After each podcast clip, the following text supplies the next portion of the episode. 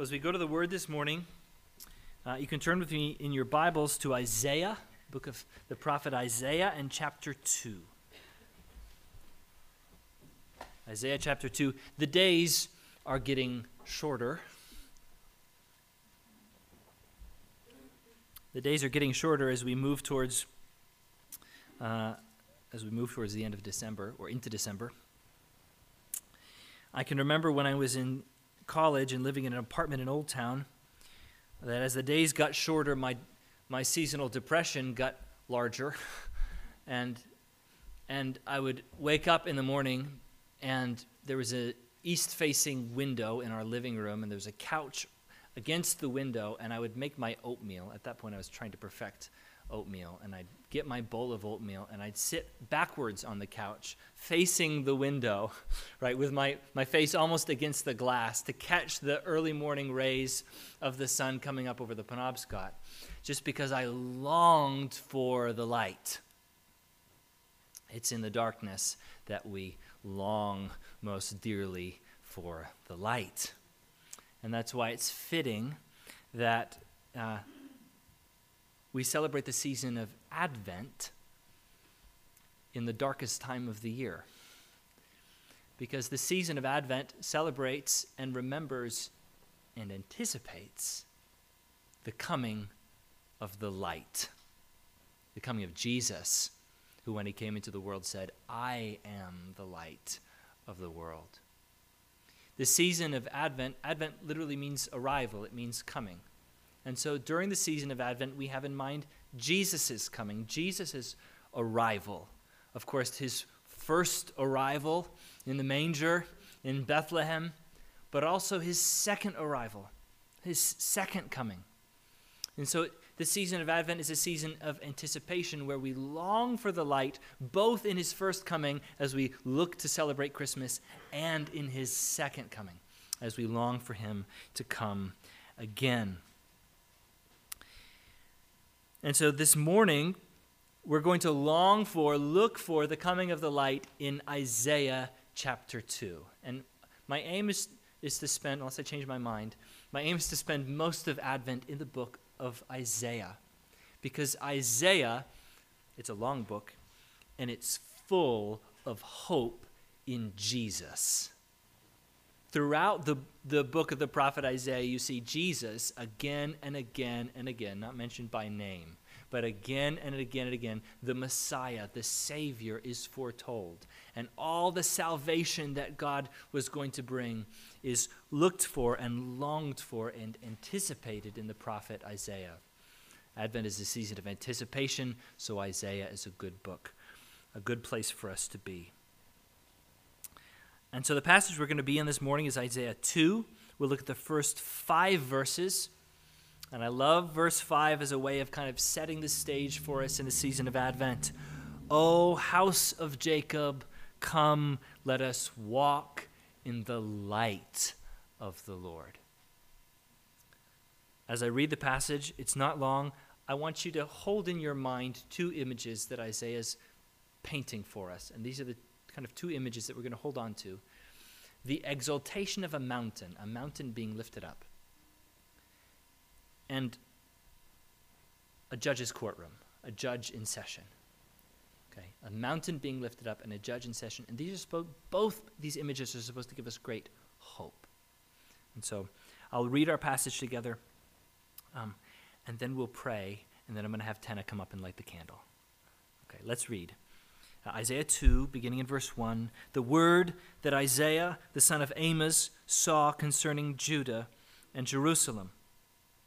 It shall come to pass in the latter days that the mountain of the house of the Lord shall be established as the highest of the mountains, and shall be lifted up above the hills, and all the nations shall flow to it, and many peoples shall come and say, Come, let us go up to the mountain of the Lord, to the house of the God of Jacob, that he may teach us his ways, and that we may walk in his paths. For out of Zion shall go forth the law and the word of the Lord from Jerusalem. He shall judge between the nations, and shall decide disputes for many peoples. And they shall beat their swords into plowshares, and their spears into pruning hooks.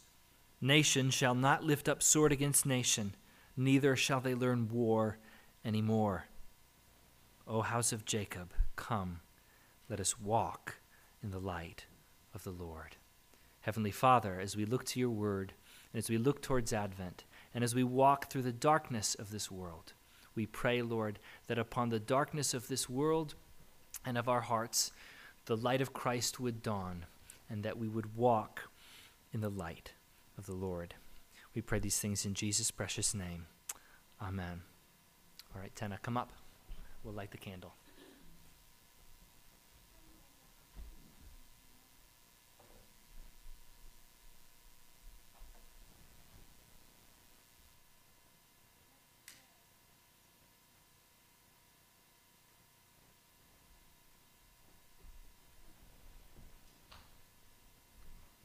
Each, each week as we move towards Christmas, we'll light an additional candle. And so it's, a, it's sort of a countdown. Thank you, Tenna. Um, a countdown to Christmas. So on Christmas Eve, we'll, we'll light the center candle.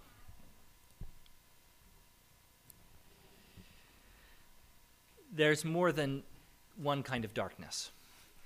Darkness does not exist just as a physical phenomenon, it also exists as a spiritual phenomenon. And Scripture is constantly using the, the image, the picture of light, to describe not so much the physical phenomenon of light, but as an image, as a picture of the darkness which has fallen over this world. And of course, the foundational darkness that we deal with is alienation from God. The, the darkness beneath all darkness is, is the fact that this creation has been severed in many ways from the presence of God.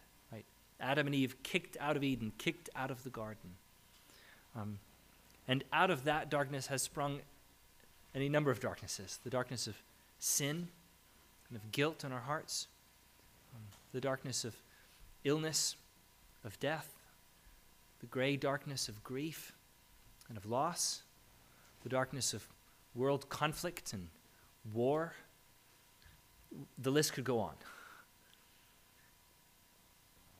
As Christians, our hope our ultimate and final hope in the darkness is the light of the coming of Christ. Our hope is in Jesus. And that's what I want us to see this morning. And I want us to see that, that this morning in particular because I'm more and more convinced that most people living in our culture, many of our friends and neighbors, have no sense of any kind of transcendent hope of where this is all going. I think most people around us are walking in darkness in the sense that they see that things are broken. They see that things, even inside their own hearts, are broken and messed up. But there's no sense that at any point all of this will be made right. There's just a sense that, well, we'll go on and we might be able to work out some improvements, but there's not actually any underlying direction of the universe. And certainly no assurance that this is all going to end up well. And the wonderful hope that we have as Christians is that as dark as the darkness may, may become, the light is coming. This, the dawn will come, and Christ will come. We're going to see that hope on display in this mountain, and in this, what we will see is actually a hopeful judgment that Isaiah looks to. First, a mountain. Verse 2 it shall come to pass in the latter days that the mountain of the house of the Lord shall be established as the highest of the mountains. The picture here is of, of one mountain being exalted, being lifted up over all the other mountains. And it's interesting what, what happens as the mountain is lifted up. Usually, when a hill is lifted up, water flows off of it, right? But as this mountain is lifted up, people flow up it. That there's, the, the, the, word flow is used, right? Usually referred, you're referring to liquids, right? But here it's people, right? That the mountain of the house of the Lord will be lifted up so high that all the nations flow to it, all the peoples come into it, saying, Come, let us go up to the mountain of the Lord. And the result of the exaltation of this mountain is that all the nations of the world are converted unto God Come, let us go up to the mountain of the Lord, to the house of the God of Jacob, that he may teach us his ways, and that we may walk in his paths. Now, this is a very hopeful picture, isn't it? A very hopeful picture, especially in light of the foundational darkness of this world, right, which is our alienation from God. The picture here is, is one day of people from many nations coming in and actually coming to know God, seeking to know God and to be reconciled to Him. No longer cast out from Eden, but actually drawn up into God's presence. Well, what is this mountain? What are we looking at? Well, Isaiah describes it in various ways. He calls it the mountain of the house of the Lord twice. And then later at the end of verse 3, he calls it he identifies it with Zion or with Jerusalem, which are synonyms. We talk about Zion, we're talking about the height of Jerusalem. We're talking about the place where in the Old Covenant the people of God gathered to worship at the temple. And so the picture, I think, as Isaiah at least would have understood it, is well, it would have been hope in, in great darkness for them. Isaiah's writing in the years um, before the exile. Isaiah is writing to people, to a people who are about to be brought under great darkness. Addressing him, himself to people in, in Judah, in the southern kingdom, he, he's telling them that what is about to come is the destruction of Jerusalem. The, the locus of their culture of their worship of God is about to be destroyed. The temple was going to be torn down, the walls were going to fall, and all the inhabitants of Jerusalem were going to be taken off into exile. God was going to bring judgment on his people because of their sin, because they'd wandered. Great darkness was about to fall. And Isaiah speaks about this darkness.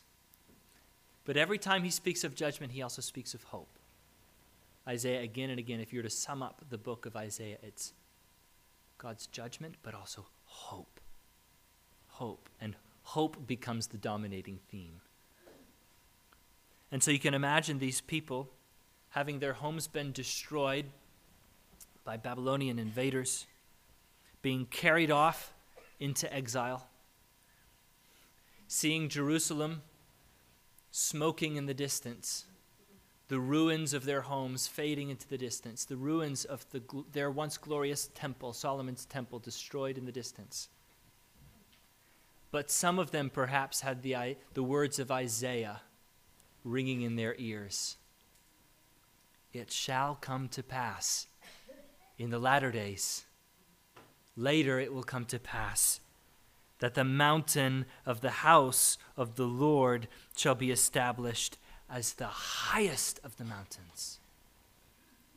The promise of Isaiah is that despite the destruction of Zion, of Jerusalem, of in some ways the leveling of the mountain of the Lord, one day it would be lifted up again, actually to a glory higher than it ever occupied before. That the mountain of the house of the Lord, that Jerusalem, that Zion will be lifted up so high that all the nations will come into it. It's a hopeful picture. One of the questions that we need to ask when we come to prophetic books like this, Isaiah is speaking about future events, is future events for him. The question for us is what in this passage has already been fulfilled, and what are we still waiting for? That's one of the great questions with, when you come to prophetic books like Isaiah. Um, because certain things which Isaiah speaks of in, in his book have been fulfilled already. For example, all, all that Isaiah says about Christ's first coming, right, of, of the Virgin, right, of Emmanuel, has been fulfilled. But there's much in Isaiah which has not yet come to pass. Well, let's think through history.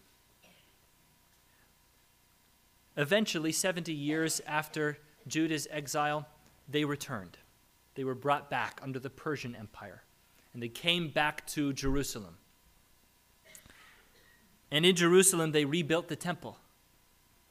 And The book of Ezra records these events for us. And so let's ask the question well, was the rebuilt temple in Ezra's day the glorious exaltation of the mountain of the Lord?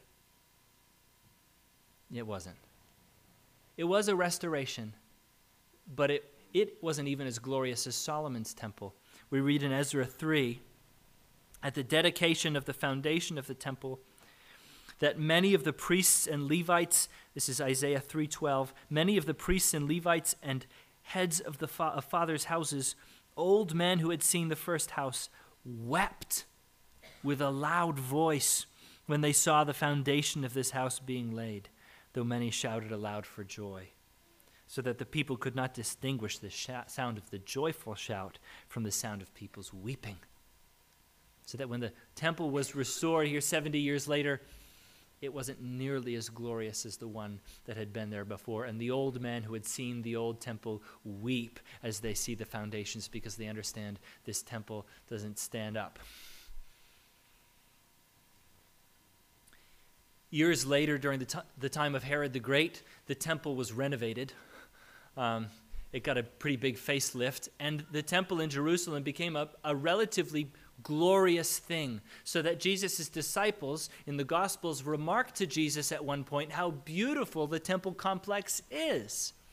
And indeed, it had become beautiful, certainly more glorious than the original restoration temple. But do we see yet the glory that Isaiah is speaking of here in Isaiah 2? Do we see all the nations flocking? We don't. We, do, we don't see that even in the, the glorious temple of Jesus' day. We don't yet see the mountain of the Lord being lifted up to such an exalted place that all the nations are coming into to worship the Lord. And so then we run into a roadblock, which is Jesus, and what Jesus says about the temple. Because Isaiah is speaking about Zion, about Jerusalem, about the mountain of the Lord being exalted, the place of the temple. And yet, Jesus has some very interesting things to say about the temple. You can turn, if, if you want to, with me to John 4. John 4, you're probably familiar with this passage. Jesus has a conversation with a woman of Samaria.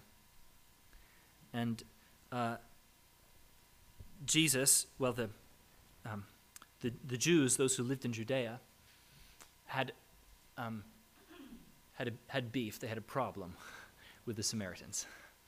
And, and the problem was that they disagreed on where they ought to worship. Uh, the Jews believed they had to worship in the temple in Jerusalem. The Samaritans said, no, no, no, you have to worship on Mount Gerizim. Um, and so they disagreed where the presence of God was that they could go and worship. And so Jesus enters into this conversation with the Samaritan woman. She recognizes, oh, Jesus is from Judea. Um, he's a teacher, he's a prophet. Let me ask him the big question that we all wrestle with where should we worship? And it's very interesting what Jesus says. Verse 19, the woman said to him, Sir, this is John 4, verse 19. The woman said to him, Sir, I perceive that you are a prophet. Our fathers worshipped on this mountain, but you say that in Jerusalem is the place where people ought to worship. And Jesus said to her, Woman, believe me, the hour is coming when neither on this mountain nor in Jerusalem will you worship the Father. You worship what you do not know. We worship what we know, for salvation is from the Jews. But the hour is coming and is now here when true worshippers will wa- worship the Father in spirit and in truth. For the Father is seeking such people to worship him. So, when asked the question about the right place to worship, Jesus says, actually, the temple isn't the important thing anymore. Because in Jesus Christ, the presence of God had come walking on two feet, wasn't bound to the temple anymore. And because in the new covenant, with the outpouring of the Holy Spirit, the presence of God is not bound to a temple anymore. The apostles actually refer to Christians as temples of the Holy Spirit. We don't have to go to a temple to worship. There's nothing special about this building. What's special about this building is the people who are in it, because we who know the Lord are actually filled with the Holy Spirit. We are the temples of the Holy Spirit. And so, then, what are we to make of Isaiah's prophecy? Which was not fulfilled in the days of a physical temple. The Herod's temple was torn down in, in AD 70 and it has never been rebuilt. What are we to make of this? How will Isaiah's prophecy be fulfilled if the mountain of the Lord must be lifted above all other mountains? Well, here we could speculate in our own wisdom, or we could continue to look at what the New Testament says about the temple. So I appreciate you going on this tour of the New Testament with me. We're going to go to Hebrews now. Book of Hebrews, chapter 12. And in Hebrews chapter 12, and this is where I get excited. In Hebrews chapter 12, uh, the writer of Hebrews is writing to Christians, and he wants them to take he wants them to take Christianity seriously. Um, he's writing to encourage them in a lot of ways, but that's one way of summing up at least one of his points. And in Hebrews 12, beginning in verse 18, he's making a comparison. And he's, he's writing to people who are familiar with Moses, the story of Moses at Mount Sinai. If you're familiar with that story, that's when God gives the law and the Ten Commandments, right? And God's presence is on top of the mountain in smoke and thunder and lightning, and God's voice thunders down, and the people are undone. And they say, Moses, please don't let God talk to us anymore. It's terrifying. Let, let him speak to you, Moses, right? And so um, there's this, like, this thundering thing, right? And the writer of Hebrews says, You think Sinai's incredible you've actually come to something far more incredible. You think Mount Sinai is something special. You've come to a greater mountain, the writer of Hebrews says. Verse 22. But you, Hebrews 12 22, but you have come, he's writing to Christians. This is true of all Christians. He says, You have come to Mount Zion. This is true of you if you are in Christ, doesn't matter if you've never visited Jerusalem, you have come to Mount Zion and to the city of the living God, the heavenly Jerusalem. And to innumerable angels in festal gathering, and to the assembly of the firstborn who are enrolled in heaven, and to God the judge of all, and to the spirits of the righteous made perfect and to Jesus, the mediator of a new covenant, and to the sprinkled blood that speaks a better word than the blood of Abel. The writer of Hebrews is unveiling here the incredible, glorious spiritual reality which lies behind even a seemingly mundane gathering like this. That when we gather in the name of Jesus Christ, in the presence of His Holy Spirit, we together are spiritually united with the people of God across all ages as citizens of the heavenly Jerusalem, and the Holy Spirit is here with us who lifts us up into the presence of God Himself. God Himself is here with us in a way even more powerful than Sinai. You have come to Mount Zion, says the writer of Hebrews. You have come to the city of the living God. You have come to the heavenly Jerusalem. In light of this, Isaiah 2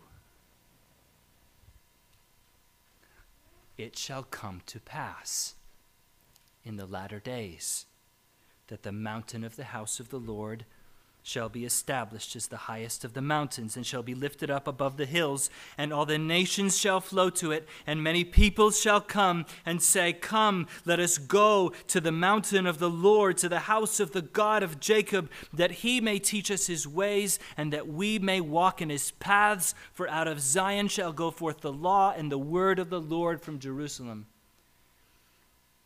Friends, it's my understanding that this prophecy has been fulfilled in part, not yet in whole, in part in the proclamation of the gospel to all the nations. In Acts chapter 1, Jesus tells his disciples to be witnesses, beginning in Jerusalem, and then in Judea and Samaria, and to the ends of the earth. Out of Zion shall go forth the law, the Torah, the teaching of God, and the word of the Lord from Jerusalem. And it has gone forth. And as the word of God has gone forth from Jerusalem over the last 2,000 years, what has happened? The nations have heard. The nations have heard, and they have come into Jerusalem. Not to the physical Jerusalem, but to the heavenly Jerusalem, to the city of the living God. And what do we say even this morning every time we gather together? We say, Come, let us go to the mountain of the Lord, to the house of the God of Jacob, that he may teach us his ways, and that we may walk in his paths, that we may be his disciples. And this is the message that we proclaim, isn't it? Come, come, let us go. Let us go. And this message has spread, and the nations have come in to the point where more people today in the world would claim the name of Jesus than any other God. The gospel has gone out. Many among the nations have come in.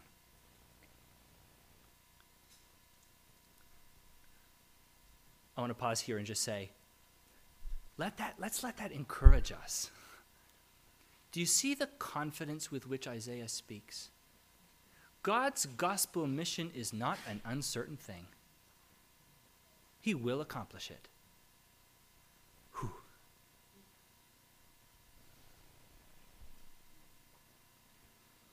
Has it been perfectly fulfilled, though? All the nations shall flow to it. All. Turn with me to Revelation. Revelation 21. The final fulfillment of this good news about the exaltation of the mountain of the Lord, I believe, will not come to pass until Christ's return, until after he makes all things new. In Revelation 21, the Apostle John paints a picture in words of the vision that he is given by Jesus. And the vision he's given in John 21 is of the new heavens and of the new earth and of a city whose name is Zion, Jerusalem, the new Jerusalem, the heavenly Jerusalem. And the vision he receives is of the of Jerusalem coming down out of heaven to the earth. It descends, and heaven and earth are made one, as we sing in one Christmas carol. Heaven and earth made one, God again dwelling amongst his people. Is there a temple there? Revelation 21, verse 22 I saw no temple in the city. For its temple is the Lord God, the Almighty, and the Lamb. God will be immediately present with his people. And the city has no need of sun or moon to shine on it, for the glory of God gives it light, and its lamp is the Lamb. By its light will the nations walk. What are the nations doing? Walking in the light of the Lamb. By its light will the nations walk, and the kings of the earth will bring their glory into it. And its gates will never be shut by day, and there will be no night there. They will bring into it the glory and honor of the nations.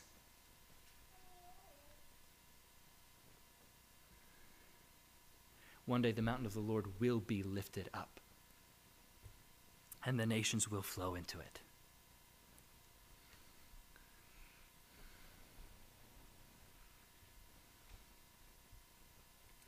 I think this should be an encouragement to us in light of the darkness of the world. So many people are uncertain about the future. So many people are uncertain about where all this goes. We don't have to be uncertain that one day Christ will come There will be a judgment. We'll talk more about that in just a moment. And he will make all things new. He will resurrect even the, the, the heavens and the earth will be made new. And God will dwell with his people there forever. And we have this wonderful picture, right? All the nations coming up to the mountain, up to the New Jerusalem. Come, let us go to the mountain of the Lord. This is a healing of that fundamental wound, that fundamental rift between God and man, healed in the New Jerusalem.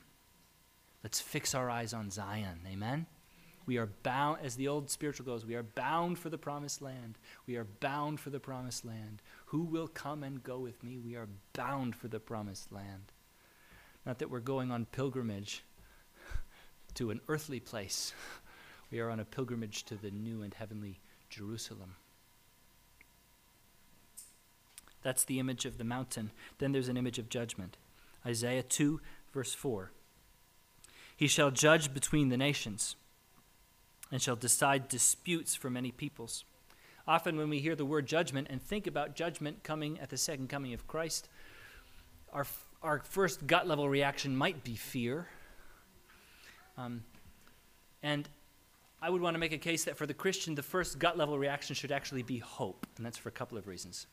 First of all, because of the finished work of Jesus Christ, we have nothing to fear in judgment. John says in 1 John that perfect love casts out fear, for fear has to do with judgment. Those of us who have come to know the perfect love of Jesus Christ and his death and resurrection have nothing to fear from the judgment of God because our sins have already received judgment on the cross of Jesus Christ. The price has been paid, and we have been given the very righteousness of Christ. We do not fear judgment because of the finished work of Jesus, but we also have reason to hope in judgment because actually, what this world needs most is a good judge. Amen? One of the most frustrating things I have in, in um, watching the news at any time or observing from a, from a distance any kind of national or international conflict is trying to figure out who's right. Sometimes it's apparently clear who the good guys are and some, sometimes and who the bad guys are. Sometimes it's really hard to figure that out. Sometimes it seems really clear and then later you find out, oh, there's actually a lot of darkness on what I thought was the good side. It's hard to know. We have no perfect court of arbitration in this world.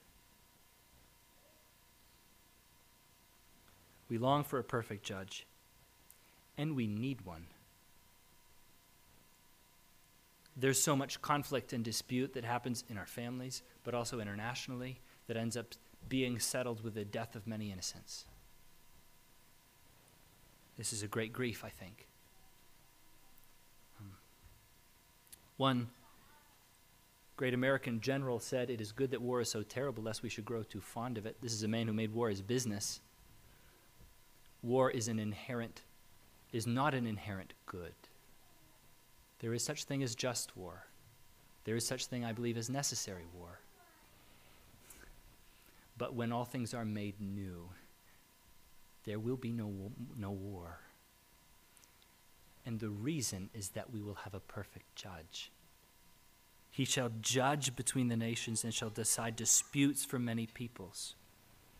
Um, one of the Totalitarian regimes always look peaceful because you've got a guy at the top who's in control. There's usually quite a lot of conflict underneath because the guy at the top is usually deeply corrupt. What we need is not the illusion of peace from a tyrannical dictator. What we need is the reality of peace from a perfect king the Prince of Peace, the Lord Jesus Christ. And it's a wonderfully hopeful picture that he gives us that when Christ brings perfect judgment and is exalted as king over all the earth, they shall beat their swords into plowshares and their spears into pruning hooks. Nation shall not lift up sword against nation, neither shall they learn war any more. What a hope that is. That the tanks will all be melted down and turned into tractors. A hope, especially in a time of war, seemingly intractable conflicts. How can this be resolved? The ultimate solution is the return of Jesus Christ. Verse 5 O house of Jacob, come, let us walk in the light of the Lord. I love that invitation. Come, let us walk in the light of the Lord. It's as if we could either say yes or no. It's as if it's, it's possible not to walk in the light of the Lord. It's as if it's, it's possible to keep walking in darkness and hopelessness. And the invitation is let's walk in the light, let's walk in hope. There will be darkness in this life until Christ's return. We will face darkness. The Bible does not pretend there is no darkness. There is deep darkness in the world. The hope of the gospel is not that we can walk around now pretending like everything's okay. It's that we have hope that in the end, actually, everything will be okay. That's, I believe, the, the light of the Lord. It's the light that the people walking into exile had. One day it will be okay. The Lord will make all things right. And so, my invitation to us in this Advent season is that we would walk in the light of the Lord. Whatever hopelessness, whatever darkness may be over you, um, walk in the light of the Lord. Doesn't mean everything's going to be made okay tomorrow. Some things won't be made okay until Christ comes again. But we can walk in hope. And one really concrete way we can do that, to walk in the light of the Lord rather in, than in darkness, is to come to the table of the Lord. And that's what we're going to do here. In just a moment, we're going to come to the Lord's, Lord's Supper together. And uh, when we come to the Lord's table together, part of what we're doing is looking forward to a time to come. Uh, Jesus, when he instituted the Lord's Supper with his disciples, a part of what he said is that he will not drink again of the fruit of the vine until he drinks in the eternal kingdom. And, and part of what the Apostle Paul speaks, tells us in, in Corinthians about the Lord's Supper is that part of what we do when we partake is that we proclaim the Lord's death until he comes. We're doing this in anticipation of Christ's second coming. Um, just a brief word about the Lord's Supper as we come to it. Um, what we do when we come to the Lord's table is we remember and we proclaim the body and the blood of Jesus Christ, that he died for us and that he was raised. And as we come to the table, we not only proclaim that it happened, we proclaim, and it was for me. We, we testify actually to our participation in Christ when we come to the table. We say, I, I believe.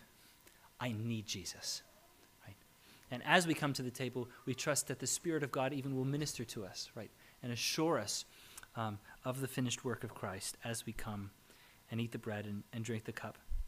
This is a family table. This is for those who have come to know and to believe in Jesus Christ as the Son of God, who have believed in Him, trusted in Him alone for their salvation, um, have put their faith in Him, and, and, and typically those who have been baptized as Christians. And so I'd encourage you this morning, if you're a Christian, um, come forward um, and eat and drink. This table is not for people who deserve it. If you think you deserve it, it's not for you. This, ta- this table is for people who know their need of Jesus. Um, I ask Kevin to come forward. Uh, and as he comes, I'd like to read the words of institution. Uh, Paul records for us in Corinthians. He says this. The Lord Jesus, on the night when he was betrayed, took bread, and when he had given thanks, he broke it and said, This is my body, which is for you. Do this in remembrance of me. In the same way, also, he took the cup after supper, saying, This cup is, is the new covenant in my blood. Do this as often as you drink it in remembrance of me. For as often as you eat this bread and drink the cup, you proclaim the Lord's death until he comes. Amen? And so I'd invite you uh, to take a moment to prepare your heart if you need it. And when you're ready, um, you can come up this aisle, and, uh, and we'll have the elements here for you. Um, and uh, you can either partake here, eat and drink, or take them back to your, your pew um, and, and eat there when you're ready. I want to give one more invitation. As if, as if it is an invitation from Jesus to the table. Come, all who are hungry, all who are sinners. Come, all who look to Christ. Come, all who belong to him. Come and feast at the table of your Savior. Come and welcome to Jesus Christ.